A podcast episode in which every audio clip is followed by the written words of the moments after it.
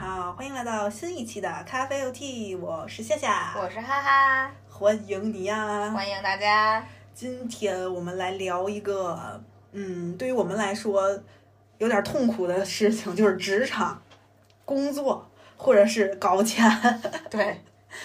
就最近我我觉得大家应该都会有挺大的压力吧。尤其是疫情这一段时间，然后我看到网上好多人说，我去年二月的工资还没有发，然后还有一些关于女性职场的一些讨论，也是最近很热门的话题。对，包括之前看脱口秀，呼兰说我躺有躺的价格，卷有卷的价格，这么自我的内耗、内卷，各种各样的词，充斥着我们日常的生活。是的。然后我们最近也刚好都有不同的变化，然后正好我们就想聊聊关于工作，关于职场。首先啊，咱先聊点好的，就是咱先天马行空的想一想，当下你就能，你能你想做什么职业？有一个词叫统称自由职业，就是我想干什么就干什么，然后我不必担忧，就是如果我干这件事情会不会有这个这叫什么经济上的阻碍。也不用想有没有这个舆论上的这种妨碍，但是就是自由两个字足以自由职业。我觉得这个对于一个这个职业的定义非常好。你也得有一个具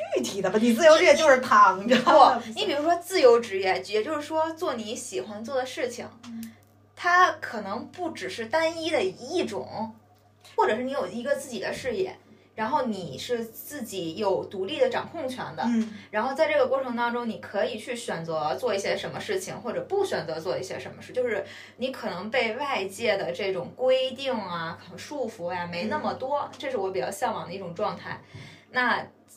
再比较往往回收一收，比较现实的话呢，我最最开始其实是从小的梦想就是想当一个老师。为什么想当老师呢？不知道，就可能就是你这个人本身的性格使然吧。就是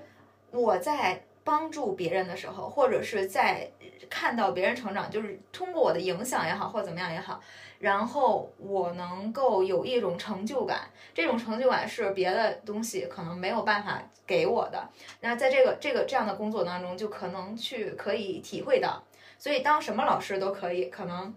小的时候会想。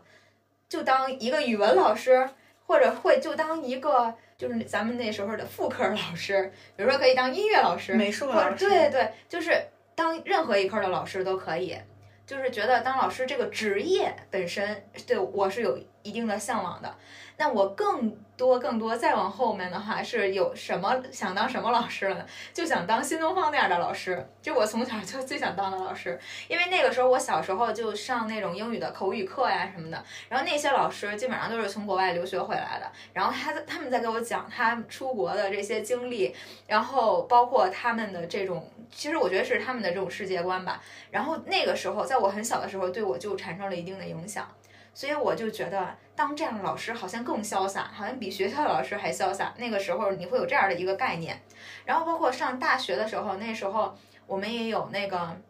就是那个四六级啊什么的嘛。然后我们也有，还是就那时候还是有新东方的老师啊什么的。然后那个时候他们给我的这种感觉就像是。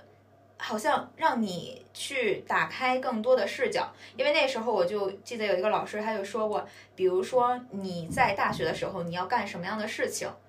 你是只是去打工，还是要为你的以后的职业去做规划？就是虽然他可能是一个英语课，但是他在他的课堂上会给你带来很多你在呃校园里面或者是其他老师那里好像没给你打开的一些视角或者一些角度。比如说，他会告诉你，可你可你在你这个阶段还可以去考一下什么样的证书之类的，就这样，就可能你又又把许多新的信息带到了你的面前。所以我一直其实就是比较想当一个这个老师，然后到到到后来呢是比较坚定的是觉得想要当一个英语老师，因为我觉得可能这是我比较擅长的一个东西。所以就是逐步逐步的，你会有一个对于自己的这个职业的一个向往也好，或者职业路径的这种感受，对。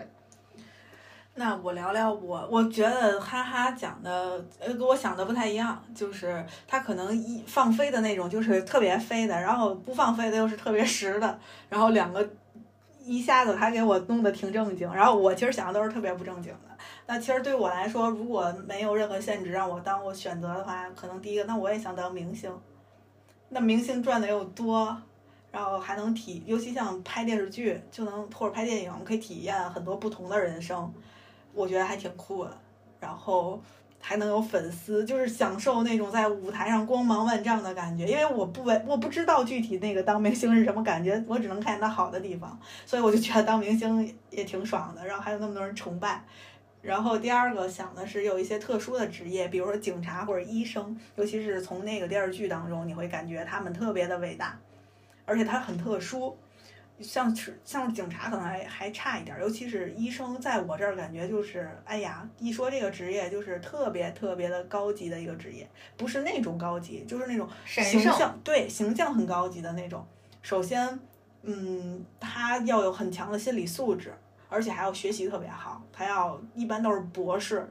然后要学很多背很多的内容，学很多的东西，然后他竟然能在心脏上缝针，就开膛破肚给一个人，然后用各种的电钻之类的，我就觉得这个职业也太太奇怪了，然后又厉害，太牛了也，在电视里再加上有一些那个光环，哎呀，就觉得我一直都觉得这个职业特别好，然后还有就是想当记者。这是我一直以来就像之前提到的一个梦想，就是不管是记者也好，还是电台电台 DJ 也好，甚至说是一个写东西的编辑也好，就是我理解的就是为世界发声嘛。其实当时我是真的很喜欢，就觉得采访别人也是一件很酷的事儿。可能我真的像三幺五这种时候，我可能真的就不怕，我真的就想去假装是一个那个小店的卧底，然后我去拍这些东西。我我是真心觉得这件事儿也太酷了。或者是当你在这个战场上去报道这些新闻的时候，哇塞！包括地震的时候，那时候我都热泪盈眶。就是有些记者后面还在地动山摇，然后他扶着自己的手不让自己手抖，然后一边说现在我在哪哪哪，然后震区怎么怎么样。哎呦，我当时就想我也应该在当场呀，我也应该去这种地方。但无奈这些都是我没能实现的。然后还有一个就觉得当作家也挺好的，不管是写诗的作家还是写小说的作家。就觉得能通过文字传达一些东西也挺好，这就是我想的，我觉得挺酷的东西。然后你刚才启发我说大学的时候，其实我后来觉得咱们当带班儿这经历，带班儿就是班主任助理的类似的一个东西，这个经历还让我觉得当大学辅导员也挺好的。这个是我从来以前都没想过的一个职业。以前我特别讨厌老师这个职业，但那个阶段我忽然意识到，其实它是可以让你能够感觉到自己的存在感，对，感觉到自己的这种。输出能给别人带来很多东西，尤其是大一新生的班那个叫什么辅导员，那就是全三三四十个孩子或者更多一个一个年级的孩子，他所有的东西都寄托在你这儿，有什么事儿都找你，然后你那时候你真的是觉得你自己太重要了。对。所以这是我所理想当中，或者是通过这个节目，然后畅想了半天，觉得还挺好的职业。包括其实我本来还想说什么工程师，就是那种什么呃航天设计师之类，看电视剧学。北京知道，但但又觉得那种实在太遥远了，就是其实想都没想过的。然后小的时候，小的时候你有有人会问你，你长大想干什么呀？科学家是吗？当科学家。我跟你讲个搞笑的，小的时候上学前班的时候。老师就说每个人都站起来说一下你长大以后的梦想，然后大家就站在科学家、科学家什么这那那这的，然后我前面我我就现在我都特别烦我自己，我当时怎么可以这样？我前面那女生跟我特别好，我们俩一起玩，然后她站起来她说她想当一个护士，然后就因为我跟她关系好，我也站起来说我想当一个护士，可是我心里根本就不是这么想的。哎，咱俩有同样的经历。真的吗？真的，因为我当时真的不知道我要干什么，因为我不是那什么，我是不知道。第一点，第二点呢，是因为也是跟我特别好一个女生，那是我上小学的时候，她说她要当警察，我上去我也要当警察。关键你要是一本正经的说，我觉得无可厚非，人想当你也想当，没关系。我上去就笑，我说我想当警察，然后我就开始笑。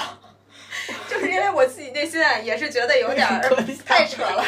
人家当警察，你也当警察，关键他刚下来我就上去了，然后老师还不就觉得很纳闷儿，你笑什么呢，在那儿？啊，我我只有我内心知道我在笑什么。那我只有我当时知道我有自己多瞧不起自己。其实我真的不是，我从来没想过要当护士。我后来现在我反思，我那时候就在讨好讨好型人格，我就在讨好别人，因为我想跟他当好朋友，我想靠近他，所以他想当护士 我也想当护士。你要跟他当同事，你就觉得很无语。我现在想想，什么玩意儿啊？我从来没想过要当护士，我也没想过自己要当警察呀。我就是觉得我不知道要当什么，小的时候我也没有过这方面的考虑。那老师就让你说，挨个上去说，那你说我说什么呢？那人家当警察，我觉得还行，我也去当警察了。想不到你也有这样经历，真是所以你刚才一说，马上我就想到了那个画面。哎呀，这对我影响特别大，就是总是会激励我，让我以后不当护士。不是，就别这样，好烦呀！什么玩意儿啊？就一点自我都没有，人家要干嘛你就干嘛。那那就。问题是你可以没有想法啊，但是你也不敢说。那个时候没人敢说自己，还不如自己说我不知道我要干什么，我没有想干的，不挺好？你觉得这样更丢人？在你那个时刻，对，你宁可说出一个自己都觉得好笑的答案，你也不要说我不知道。对，然后回家我爸还问你说的什么，我我我说我要当护士，我爸说你可真有出息。当然不是说护士这个职业不好，是因为之前我一直我要当科学家，然后最后站起来说我要当护士。然后就搞笑一下，然后就回归到正经的、现实的生活当中，就讨论一下咱们大学毕业之后。其实我觉得大学毕业之后就已经面临着第一次的择业，包括其实考研也算是一种择业，就是择业的一种，我理解的。然后对呀，就是你走在你人生呃分岔路口上，呃，你是去工作还是去考研，或者是你去考公，就是各种选择。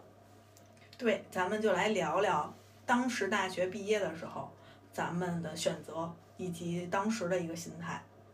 先从你开始，先聊一下。其实我当时最开始的时候是想要考研的，但是后来呢，就又阴差阳错又有了其他的变化，然后又决定去出国上学。然后就在这个过程当中，其实你的内心是有很多的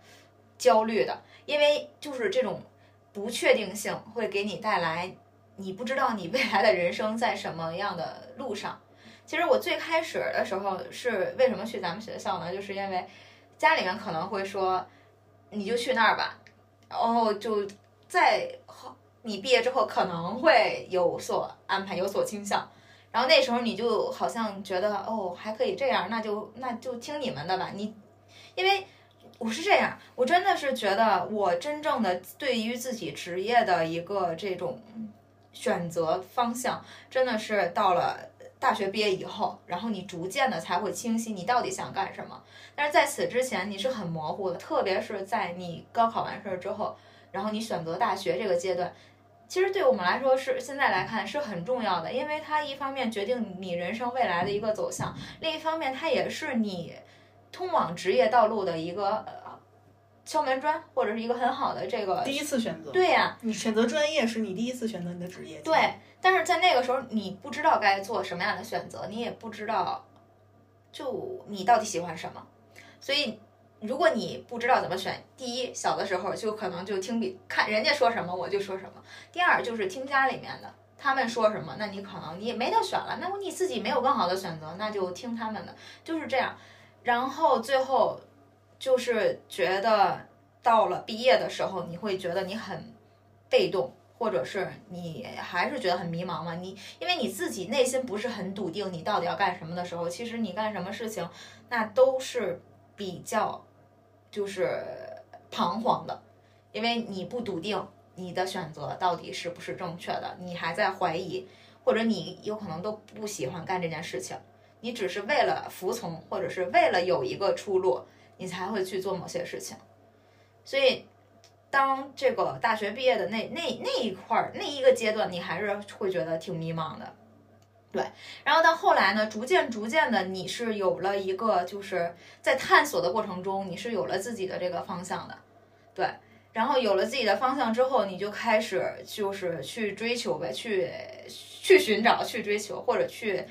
做出你自己的努力。其实那个时候，你可能。你虽然说嗯，当下还可嗯不可能马上见到结果，但你内心其实是笃定的，就是这件事情至少是你想做的，而不是别人要求你，或者是别人想让你去做的。所以我觉得那个大学毕业之后，还是人生真正的成长吧，就那时候你才真正的笃定，你或者你才逐渐的了解到你自己内心到底想要做什么事情。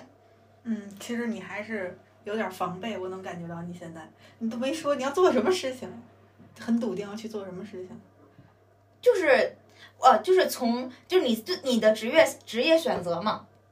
就是本来最开始可能要往另一个那个方向去走，那后来的话就是选选择了走老师这一条道路，所以的话，在这个阶段我还是比较的。怎么说呢？就是这完全是我为自己做出的决定，是一瞬间改变的，还是说是一直没有？它不是一瞬间改变，我觉得它是一个你长期你内心积累的一个东西。就是我从小就可能埋下了一颗种子，但是你自己没有发现它，或者你没有去感受到它，然后逐渐逐渐的，在你长大了之后，或者在慢慢的过程当中，你是在通过自己去梳理，然后你才是找到了这个方向。我感觉是这样。那就是放弃之前家里说好的这个择业的这个情况，嗯对于你来说很难吗？嗯，在某种程，在最开始的时候是不容易的，因为你这样就相当于完全是从从头开始呀，因为你学的专业和你以后要从事的职业可能是没有关系的，所以你要重新开始的话，嗯，即便你内心很笃定这是你想要的，但是这个过程当中你还是会有一些痛苦的。那跟家里是怎么说的？就很有勇气直接拒绝，就是告诉我要选择我自己要做的事。对对对，他们其实是这样。那如果你有你更想要去做的事情，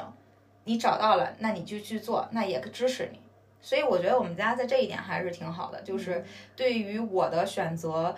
你不能说完全的是能做到，就是在很多事情上能帮助到我，但是至少是支持我的。所以我觉得这一点还很感激家里。那当你选择要出国留学的时候，其实它也是要有一个很长的一个过程嘛，嗯你要准备嘛。对这中间的痛苦很多嘛。嗯，这个痛苦我觉得也不能算是痛苦，因为这就算是一段经历，在这个过程当中，你会有不同的这种心境的一个变化，然后你会觉得，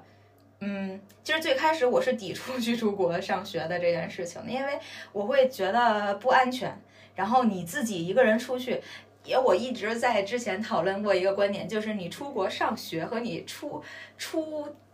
天津市去到中国的任何一个地方，它是两件事情。就是你在中国的任何一个地方，好像你在二十四个小时之内都能回到家里。其实出国也也可以啊，但是这种感觉是非常不一样的。就是你面对的是不同的，好像真的是要转换成另外一种生活，所以那个时候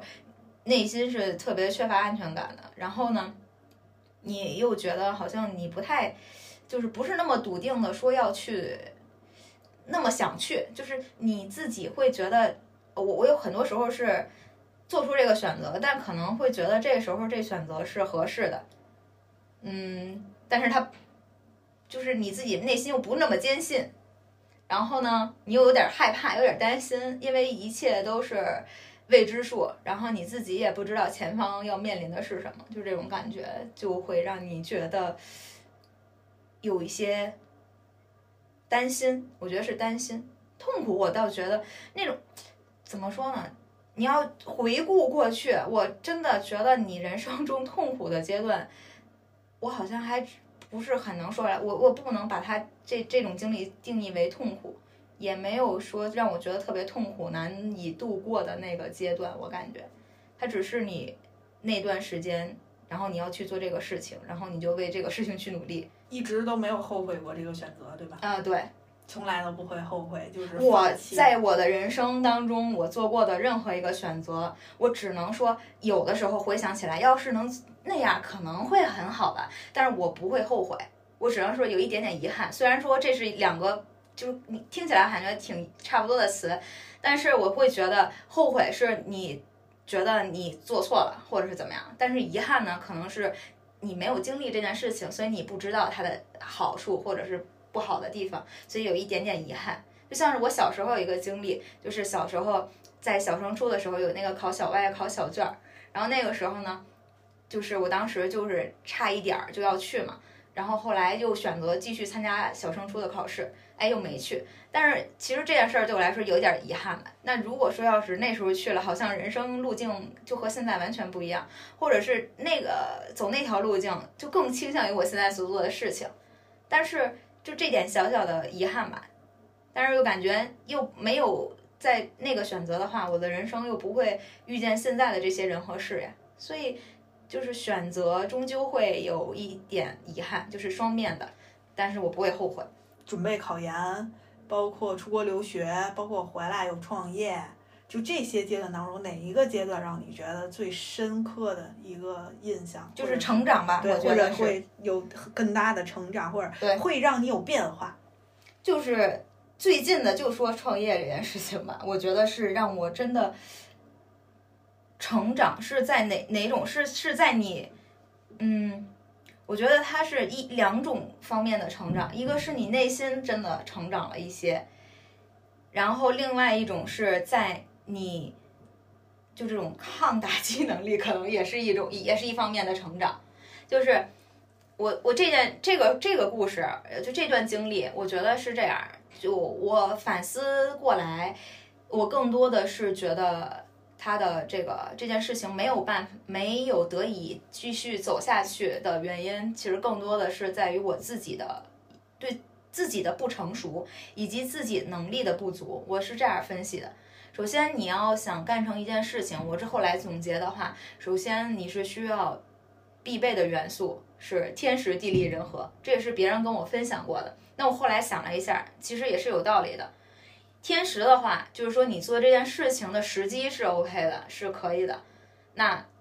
可能我当时做这这件事情的时机，对我自己来说是不错的，因为那个阶段我是正好想，嗯，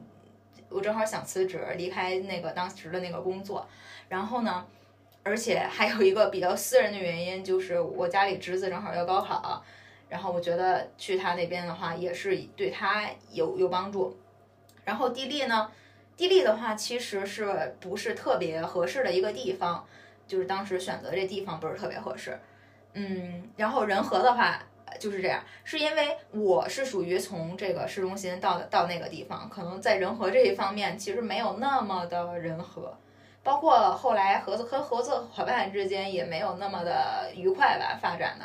所以就是在这些三点当中，每一样好像都不是那么的充足。那这个时候又涉及到我自己个人的这个方面，就是你能力没有那么足。当你做一件事情的时候，你完全靠热情去在支撑这个事儿的时候，你会受到现实无情的拍打。这是我体会到的。首先呢，就是 相信那句话。就是理想很骨，哎，理想很饱满，现实很骨感。当你走到这个现实的面前，带着你的理想，你会发现你的理想是很天真的。就像我其实想做这个教育培训嘛，就属于我想做这件事情。其实最初的发心就是说，我想靠我自己的这个力量去实现一些什么，哪怕是帮助一些人。所以才想要去做这个事情。那在最开始的时候呢，我可能更更擅长一些的就是教学方面，但是对于比如说管理一个呃运营、宣传，就是各方面销售的这些东西，我不是很了解的，包括财务这些。然后你就发现，你只带了一样东西去。加入到人家那里的时候，那你要看你的这个合作伙伴是不是也是拥有你和你互补的东西。那如果你们两个人都只擅长教学的话，那谁来运营呢？谁来去谈客户啊，或者谈学生啊什么的，对吧？就这些事情谁去做呢？那你分工又不是很明确，然后这关于金钱的这种，这个就是相当于你的就是类似像是股份吧，分配又不是很合理，然后就是各方面就好像。在最开始靠着热情，你就是一头就扎了进去，所以在反思过来，我是觉得这段经历当中，这个部分就是属于我自己的一个缺失，然后所以导致到我现在的话，你要让我说，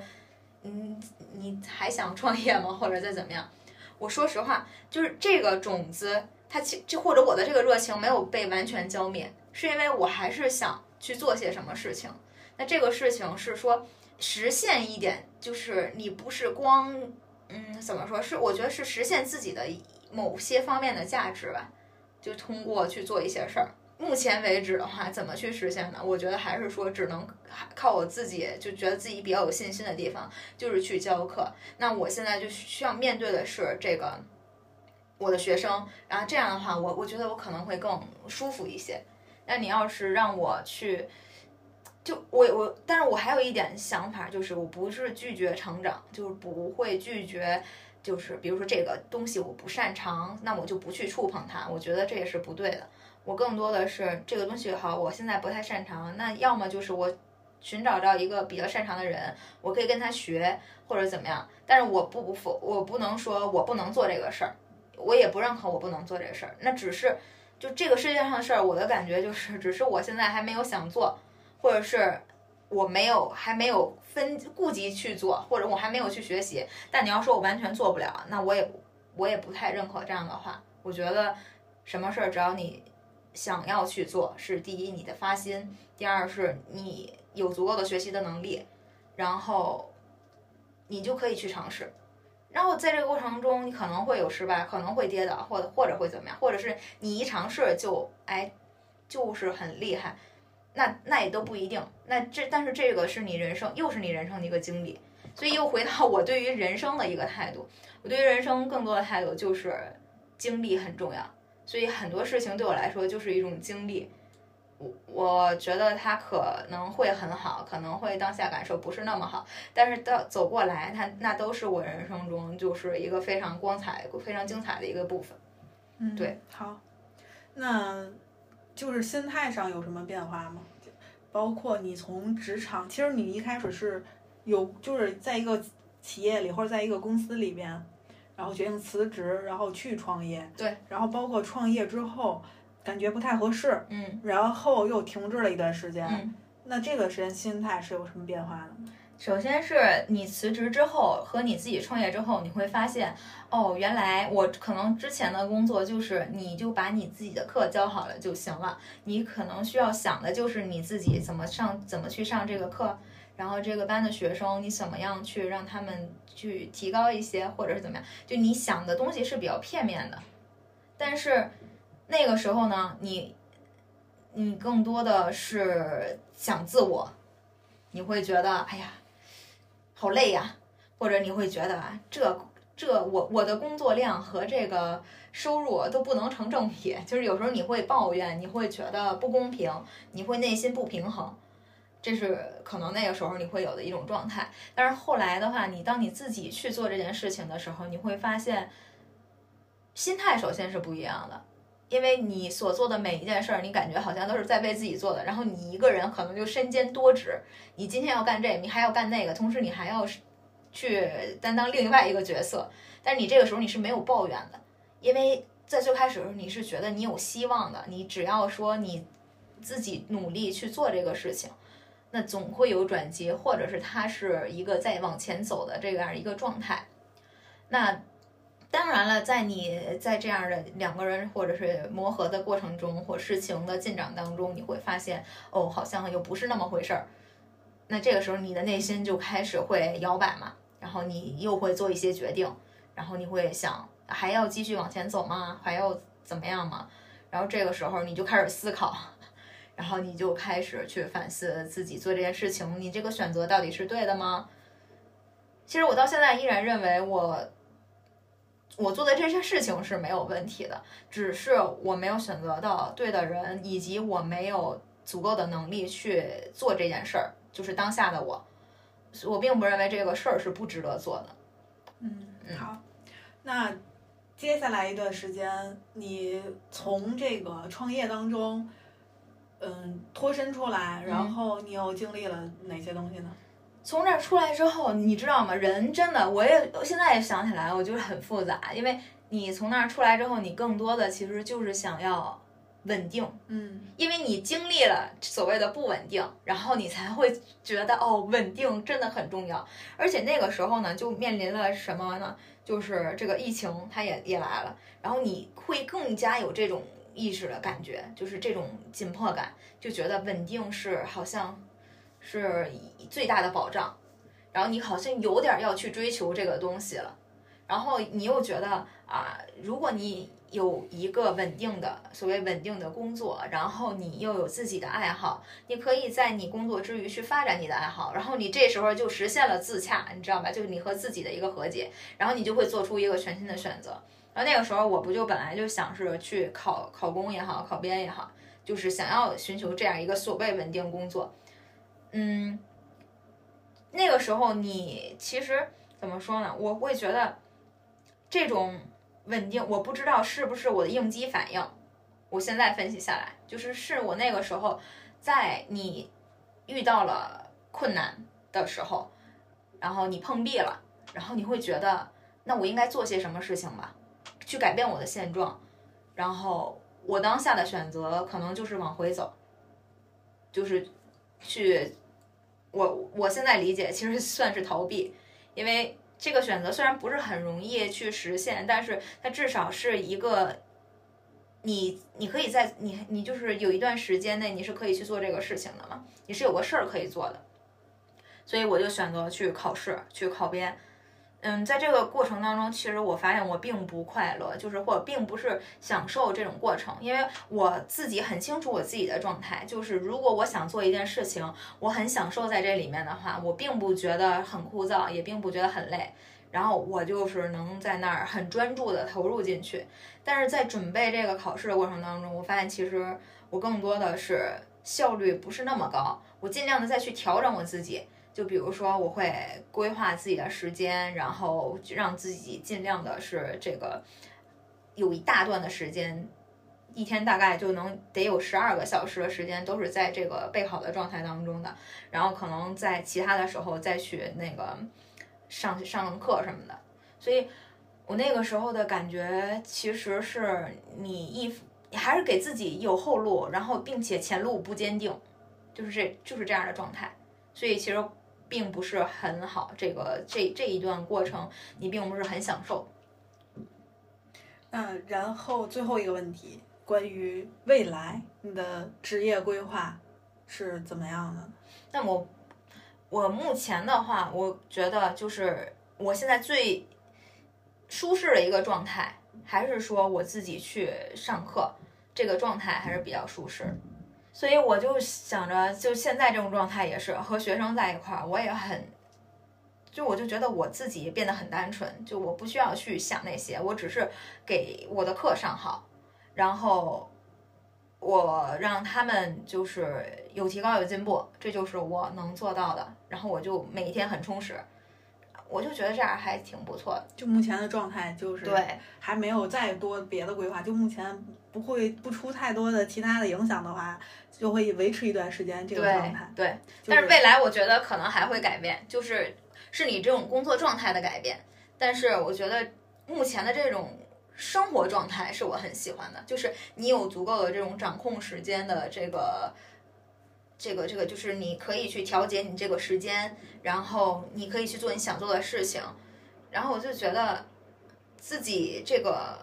就是灵活性还很多。然后你又不会觉得特别的赶，然后你做的事情还是你想做的，就这种状态，我觉得还是很喜欢的。但是在未来，我觉得肯定还是会调整嘛。但是大概的方向，我可能还是会偏向于目前这样。嗯，其实咱们刚才，呃，跳了一段，就是关于你工作在一个企业里工作的那段，因为我打算一会儿咱们。单独聊职场的时候再聊这一段，所以我就故意跳过了那段，不是说是截掉了或干嘛。然后接下来我就说一下，我从其实像你说的，我觉得既然这么说，咱们就从高中毕业填志愿开始说。嗯，其实填志愿的时候，就意味着你第一次的一个职业方向的一个选择。嗯，我当时很懵懂，然后也没太依靠家里人的这个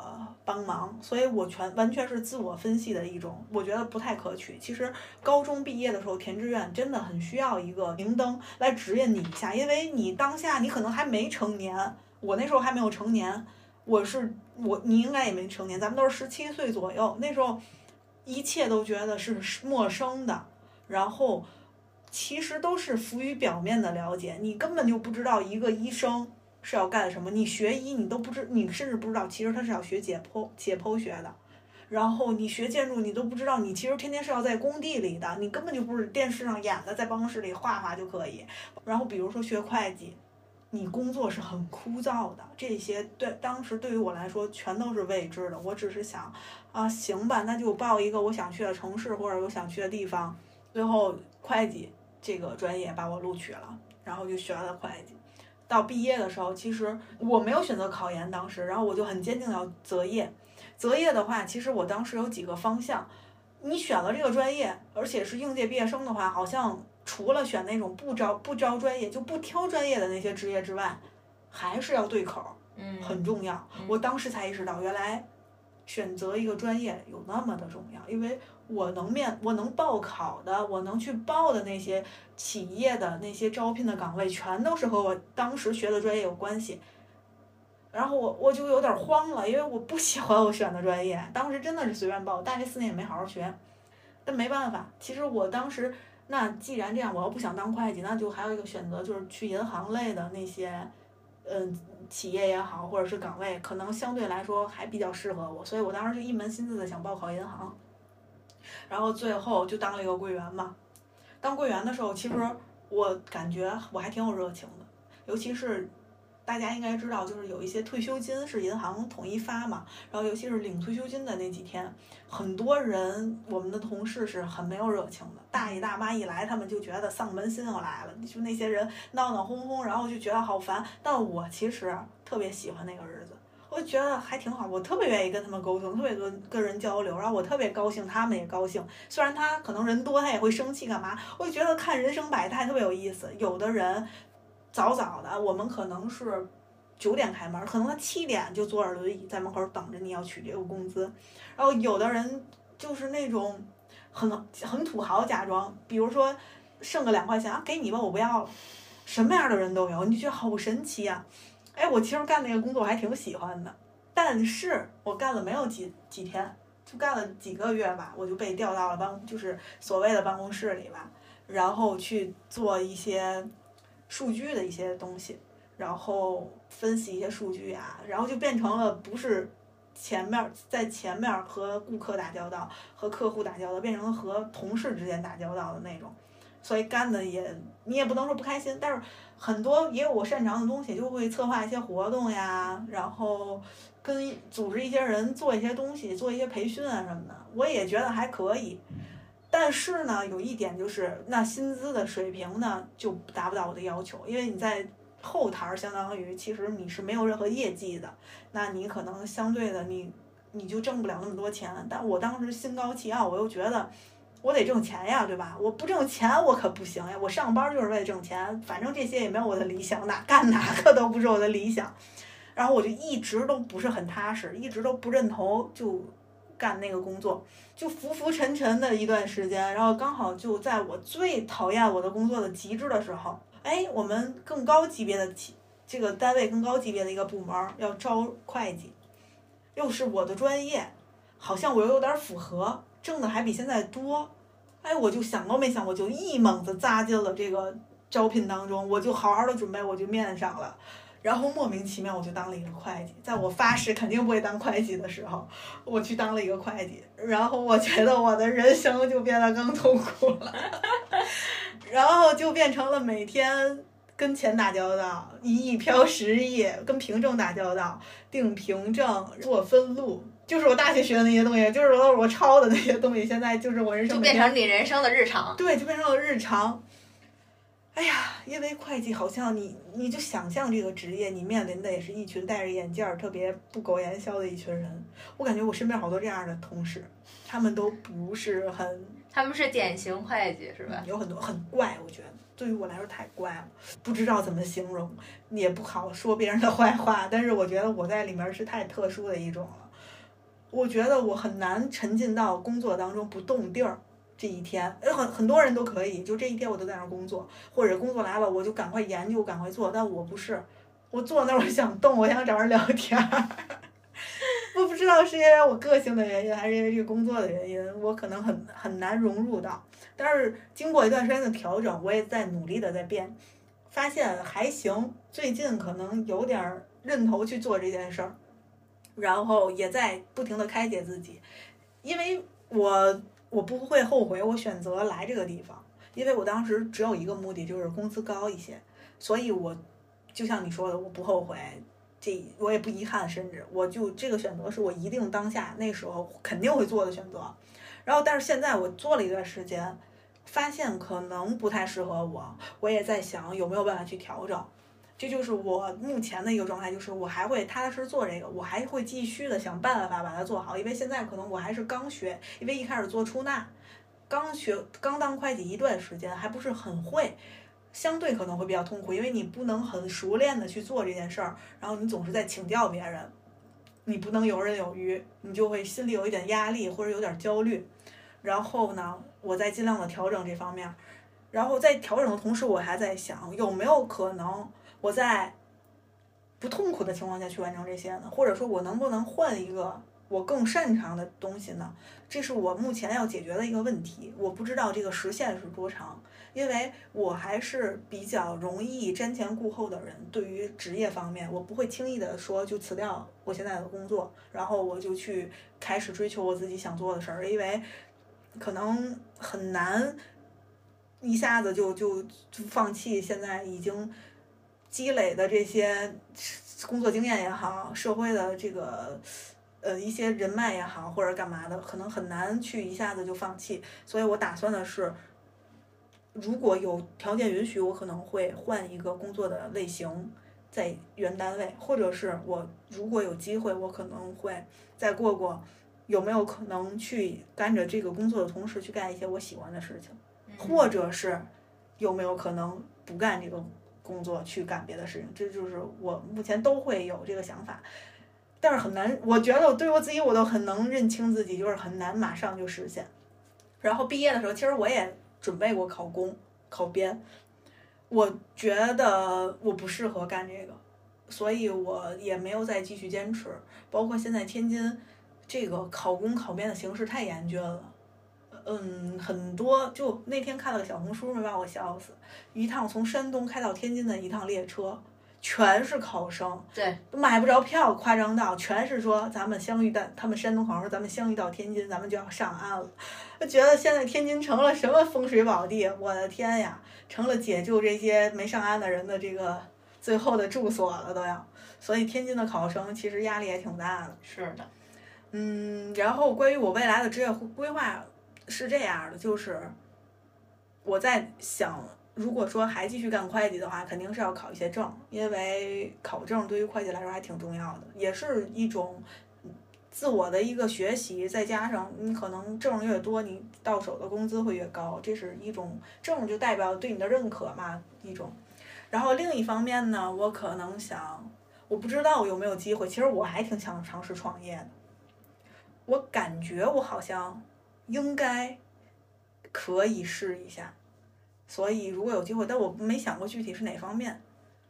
就哪个方面都想试。我感觉每个人都有一个开奶茶店的梦想，或者开咖啡店的梦想，蛋糕店、花店、花店这种，咖啡店，感觉这种，书店，啊，这是书店，但感觉这种又现在又比较容易被淘汰掉。你像电商那么发达，你很难在实体店里开这些能做得好。所以，创业这些梦想永远都有，也不会熄灭，但是也不会轻易的就贸然的开始。但是如果有机会，我还是想试一下。当你在有一份所谓稳定的工作，或者是世俗眼光上看来起来还不错的工作的时候，你怎么样去在开展你其他的爱好也好呀，或者是做一些兼职？像你说的，就是这件事情，它是我觉得它是可实现的，对吧？但是它在大概率上，它是可实现的这个程度会很大吗？我这么说呀。首先，我有想做的兼职，我可以给你讲出来，有两三个吧。第一个想做的兼职是便利店里的收银员。你可能觉得哦，为什么？没看人现在便利店都不需要收银员了，是呢，还要干不了这个职业。就是的。为什么是想干这个？是因为他二十四小时便利店嘛，我就想上晚晚班儿。呵，你跟阿和一个爱好。对，但是这个事儿真是很久之前我就想做了。然后还有一个就是麦当劳的，也是就收银员或者叫就是麦当劳的那个服务员为什么这俩其实同一个原因？我觉得这两个地方很神奇，什么人都接触，而且你门槛比较低嘛，就都能去，而且你能接受，就是看到人间百态。嗯，他我在豆瓣上看过一个帖子说，你有没有见过大年三十儿晚上的麦当劳？麦当劳。我应该跟你分享过这个帖子，嗯，就一下子我才知道，其实不是所有人的大年三十儿都在家里合家团圆吃年夜饭，有的人就是拿着行李奔波在路上，在麦当劳，甚至都没点东西，只是坐在麦当劳里度过他大年三十儿的夜晚。所以我就在想，那如果说，其实如果我是一个文学创作者，我真的很建议这些文学创作者去这里体验这样的生活是找找吧？灵感。那我现在又有一个新的建议，我觉得你看，在当今社会下，有一个工作你可更可以看见人间百态，送外卖的外卖员，啊对对对，就是他们更能去，就是有的时候，比如说你你晚了晚了一点儿了，或者刮风下雨了，或者是你你打走到每一家的时候开开门，就这种不同的态度了。我觉得这也是人生百态没错没错，对吧？？我我会被启发。还有一个就是那个专车司机，现在啊，对对，他们也是。那个就会经历很多事情。哎，说到这儿我有点跑题，但是我马上要分享，就是我昨天打车，然后有一个司机，然后上车之后呢，我们就是正常的这样闲聊吧，就是他挺爱聊的，然后我就正常说话，然后他一会儿就说，哎，你是属什么的吗？然后哪哪年的，完全一样。他怎么知道的？对呀，他怎么知道呢？我当时都他震惊了。对，然后我说您怎么知道的呢？然后就是他说你告诉我的。哇塞，就是他说是通过我跟大仙儿对我当时都震惊，然后他就跟我讲，他在比如说昨天他另外一个车上另外一个顾客。也是，就是类似于我的那种很震惊的状态，然后又又有另外其他的顾客，种草这个职业 然后当他就是当他说直接说中了这个人属什么的时候，然后这个有的人会很不高兴，很不乐意，所以他就说有的时候也不能瞎说什么的啊。我当时我真的很震惊，然后最主要的是等我下车的时候，司机师傅还跟我说回见啊，姑娘。我 我当时在想，还有缘再见吗？但是你会但我相信他说的话心里会抖动一下，的？对，因为就是你看正常的，我一般都会跟说谢谢您，然后那个再见什么的，然后他会跟我说回见，我还确实会有很不一样，包括他一下子能猜中你属什么的，我就觉得很神奇。所以我觉得这种工作都很很值得去尝试。对呀，高手就是扫地僧的当然感觉，，你知在回？答你你之前的问题，你说你实现的可能性大吗？我觉得不大。为什么？因为当社畜已经很辛苦了，有的时候真的是下了班儿很难再投入到另一个事情当中，我只想睡觉。昨天其实周末我都九点之前就睡觉了，我其实很想好好再捋一下今天的这个节目的内容嘛，但是提不起精神，春乏可能是也是有关系。就最近的状态都是这样，所以说还要养养生，调理一下身体，感觉嗯，确实是。是吧？对，这身体真的精神状态对我们做事情好像真的有很大的影响。就有的时候我上完一节课我就特别累，然后呢，我甚至都不想说话。然后有的时候这个微信我就看着它，我也不都不想动手去回这个东西，就是那种感觉。好，那收拾心情，咱们进入下一个话题，就是关于职场真正意义上的职场。首先啊，职场的话题，首先肯定是来点儿职场的就不好的东西呗。先嗯聊聊现实当中遇到过的，或者是听说过的，或者是碰见别人正在经历的潜规则。加引号的潜规则啊，就不一定是那种夸张式的潜规则，但是也是有一种不好的职场习惯。你先来职场陋习。我觉得第一个我碰见过的就是我非常鄙视的一个职场陋习，叫老欺新，对永远都是新人去干那倒霉的事儿，凭什么呀？我们尤其像我们这种企业，非常的明显，但凡来个新人，行吧，就是只要是年不对不不光端茶递水儿是吗？不光是新人，只要你年轻，你就活该，你就该倒霉。这事儿没人去，领导就说你去吧，谁让你年你年轻人，你多干点儿。我最听不得这种话了，你知道吗？就哎呦无语。所以啊，我觉得啊，我们在这个某种程度上还是需要整顿一下职场的，零零后整顿职场嘛是吧？其实我我在很多时候我都整顿，我有的时候是真的会表达。当然这不好，这不成熟，我也不推荐大家这么做。但是总得有人去说吧，这个我觉得我推荐，为什么不推荐呢？就是但是你会遭遭到反噬的。是就是，但但是就为什么？哎呀，有的时候确实吧，就是这种看见不公平的这种现象，你到底该不该说呢？有时候你会问自己，但你知道吗？在那一刻遵循你自己的内心，因为有的时候如果你选择不说的话，你自己内心也过不去。你应该了解我，我忍不了，我一定会，我一定会想办法把这事儿说了。就算今天我不说，我过几天我给你留着，我一定会说的。所以我没办法，我管不了我自己，我就是这样的人。所以其他人你可以，你可以借鉴，就是你承担得了后果呢，你说，因为确实会遭到其他地方的一些小的报复也好，或者是他可能就影响。别人对你的看法，就觉得你这个人这么多事儿，然后对你就不好的印象或干嘛的，影响你晋升都有可能。但是我就不行，我必须得说，我一定会说的。就比如说你一个老人，你就欺负年轻的新来的，我是作为一个现在我是作为一个中坚力量，你懂吗？就是我既不是最新的，不上不下，我也不是最老的，所以我也不会受欺负。但是我见不得别人受欺负，有的是新来的小朋友。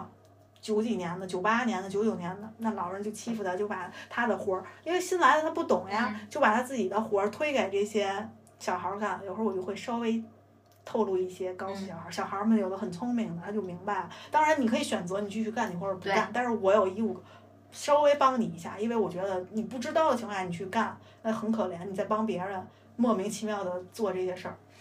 然后第二个我要说的是，领导不走我不走，就这嗯加班问题，这不是现在就被零零后整顿了吗？我们也把我们也整顿了。我跟你说，嗯我们单位这一点特别搞笑。我们来当时之前我们没有领导，我们这儿属于一个大的散养的一个 一个集散地一样的地方。然后就是因为人特别多嘛，核算很多企业的那个账，就是很多分公司的账，然后所以就是没有一个大的领导在我们这儿，大的领导都在那个专门的总公司里边儿。我们这儿就只有小组长那种的，然后没有一个正式的领导。然后忽然就来了一个，他是从那个非常卷的地方来的，然后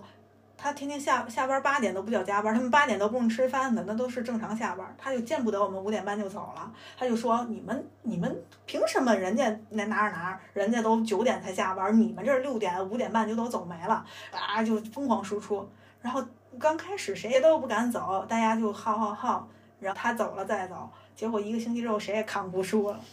就需要一些勇敢的人，五点半拿着包就走，有一个走了，第二天就有两个走了，第三天就有三个走了，到最后大家就都走了。领导肯定发飙呀，说两次，后来他发现说也不管用，而且他发现这儿也确实别的领导也就没有，他就是最大领导，他也走，他发现我估计是啊，他发现早走真快乐。以至于后来五点半，我们经常相遇在电梯，所以说，真正的那个勇士是谁？我就觉得是一个年龄大的姐姐。真的是值得尊重。我跟你说，这一点我确实不太行，我不是那个第一个走的，但我绝对是前三名。对，你就先跟跟那个看看形形势，咱也不做第一个出头的，但咱也不做最后那个坚守的。反正最后就把领导给整顿了，嗯，很神奇。现在他也天天到点儿就走。我觉得是改变了他。对。那你说你有没有碰见过什么陋习或者潜规则？我觉得有一点就是，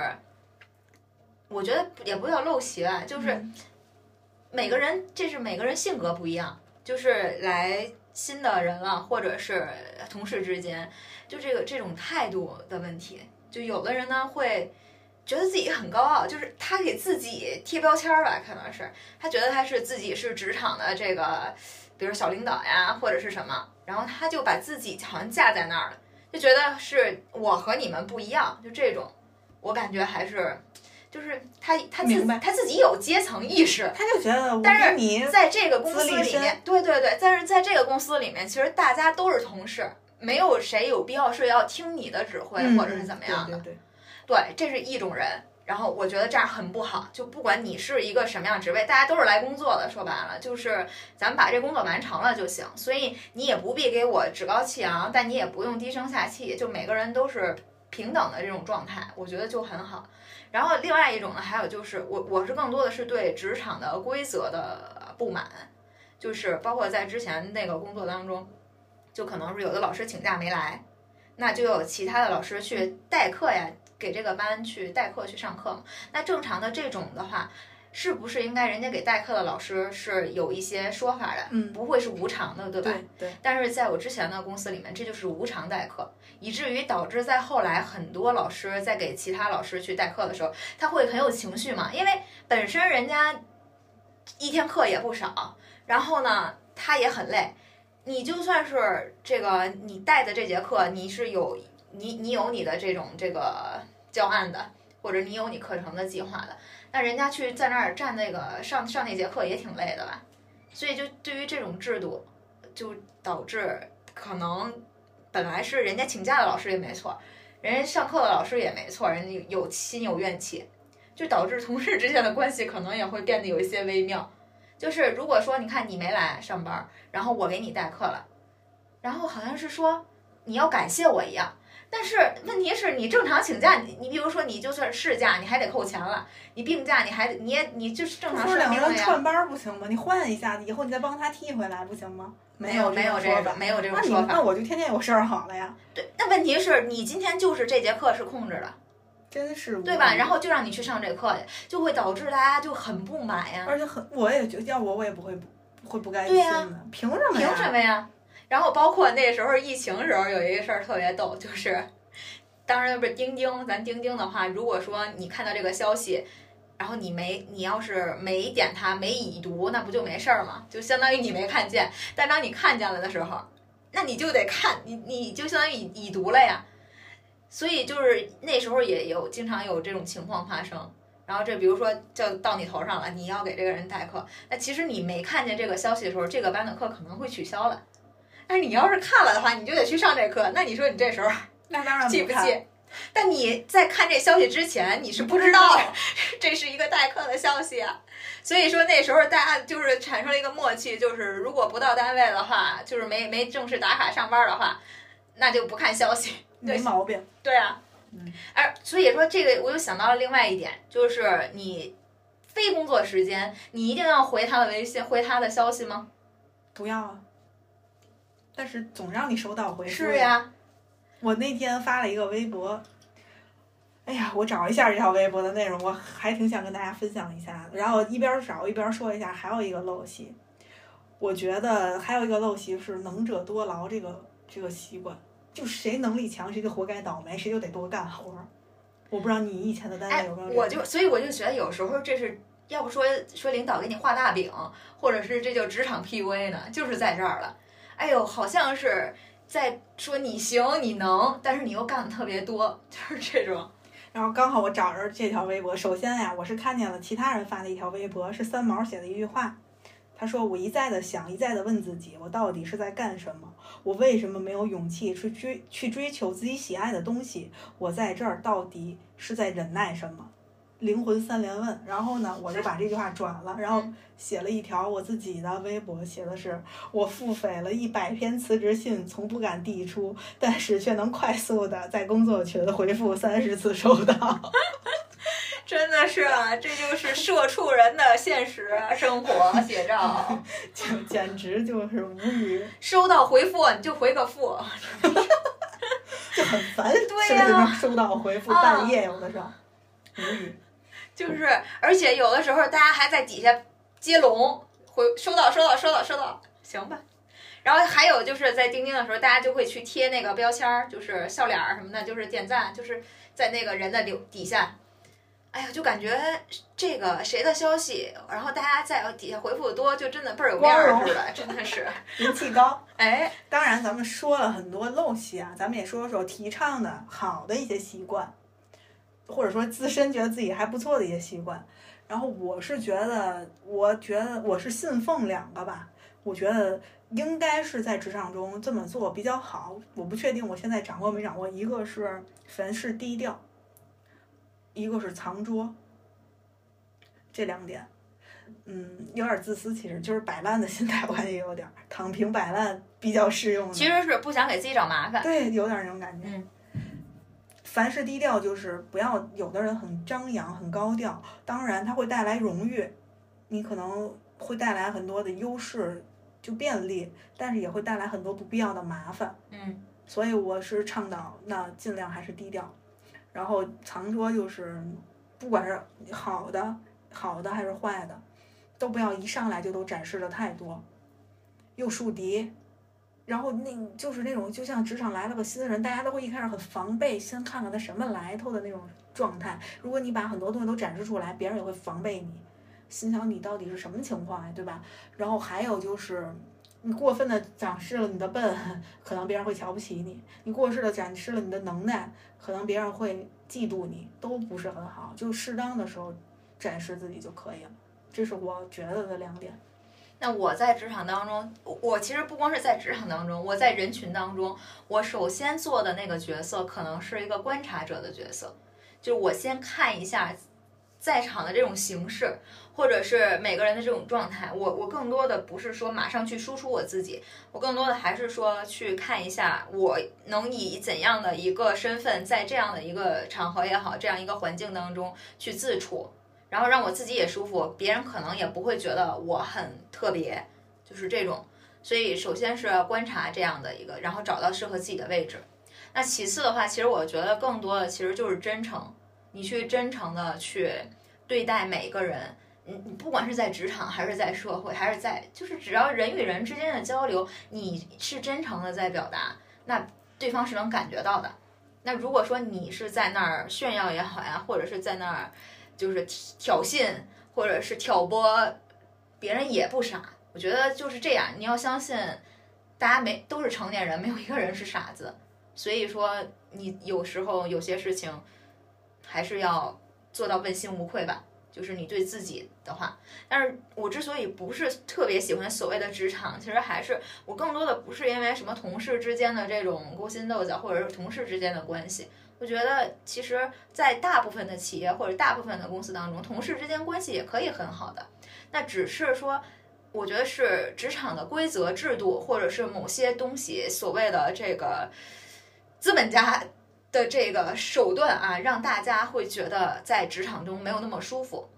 然后会给人带来的是这个你和他的一个抗一个抵抗，然后显示到了是这个人际关系之间的，好像也会有一些紧绷的矛盾。所以这是我为什么挺挺喜欢自由职业的这种感觉，是因为你可能还是和具体的某个人去沟通、去交流，但是你不需要考虑这个职场就是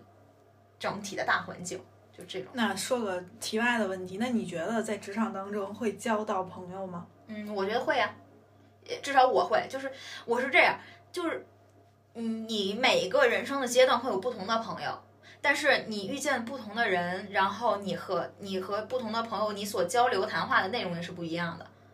所以就是你比如说咱俩谈的更多是比较深入的一些东西，或者是关于自己内心的一些想法的东西。但我和有的朋友可能就会聊交流一些，就是关于自己近期，比如说看书的一些感受，或者互相到时候去分享一下子书。或者有的朋友呢，可能就是哎一起出去玩去。或者是去打卡一个比较好吃的地方，就是每个人的每个朋友，好像在你人生中的角色也是不是那么一样的。所以，但是在职场当中，你也是可以交到朋友的，因为只要你是真诚的，所以你就是可以去结交到和你同频的人。嗯，我也是比较认同这一点。其实我觉得我，我觉得职场和学校没有什么太大的区别，其实。就不要社会嘛，不要一上来就先把职场贴上标签之后，就觉得我遇不着好人，全是王八蛋。我觉得不至于那样。因为还有的人，他是如果有这样的定义，他在自己内心有这样的一个判断之后，他是带有刺儿的，他会很防备心很重。对，嗯，然后今天关于职场也好，关于工作也好，关于人生规划也好，我们短暂的先聊这么多。然后进入到咱们每期节目的固定环节，就是好物分享。你先分享一下你的东西。行，那今天呢，我是想给大家分享，就是关于备考方面的一些这个比较经验吧，就是我之前看过的一些比较好的推荐给大家的东西。首先呢，第一个就是在 B 站上，他有一个就是剑桥的医学博士，然后他当时就是比较学霸这种吧，他在学医学的情况下还考剑桥的第一名，然后他叫阿里，就是那个大家也可以搜那个阿里。就是他的这个学习方法的分享，他他是有一套的学习方法，所以说这个在 B 站上也可以找到视频。然后呢，而且他说话特别快，就是他的语速很快很快。所以说，在如果大家没事儿的话，您可以走在路上去听，是练英语听力非常好的一个这个工具。然后还有的话，就是给大家推荐几本书，因为还正好呢，就这几本书呢是中文版和英文版全都有的。就是如果说你想去正好看英文原版书，也可以看这几本，然后它还有相对应的中文版本的，所以就还挺那什么，所以就比较推荐给大家。首先呢，第一本书叫是这个阿里推荐的，叫 Make It Stick，它的中文版本叫认知天性，这就是关于学习方法的一本书。然后第二本书叫 Asking the Right Questions：A Guide to Critical Thinking，啊，就是我们之前一直在说。批判性思维就是这个很重要嘛，然后这本书就是批判性思维的一个入门的书籍，然后它的中文版本叫学会提问，然后最后一本书呢叫 The Art of Learning，叫学习之道，然后这三本书我觉得可以去打包看一下，然后这个时候你会对整个就是学习的方法呀，然后包括学习的这种认知，还有在学习过程中很重要的一个环节就是怎么样去提问。你的批判性思维都会有很大的帮助。以上就是我们这期节目的全部内容。愿你在忙碌的生活里不要忘记多喝热水。下次再见，拜拜，拜拜。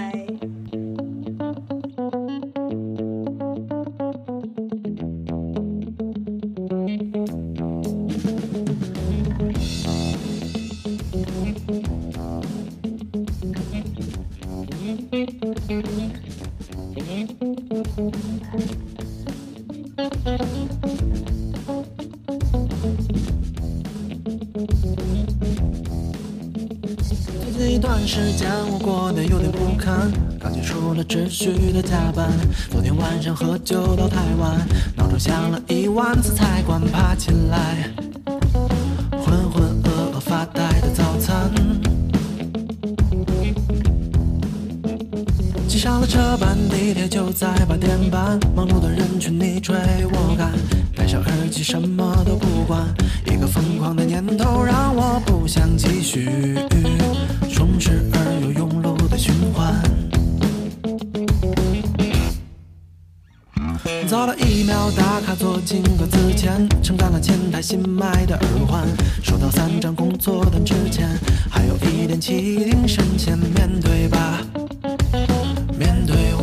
无尽的麻烦。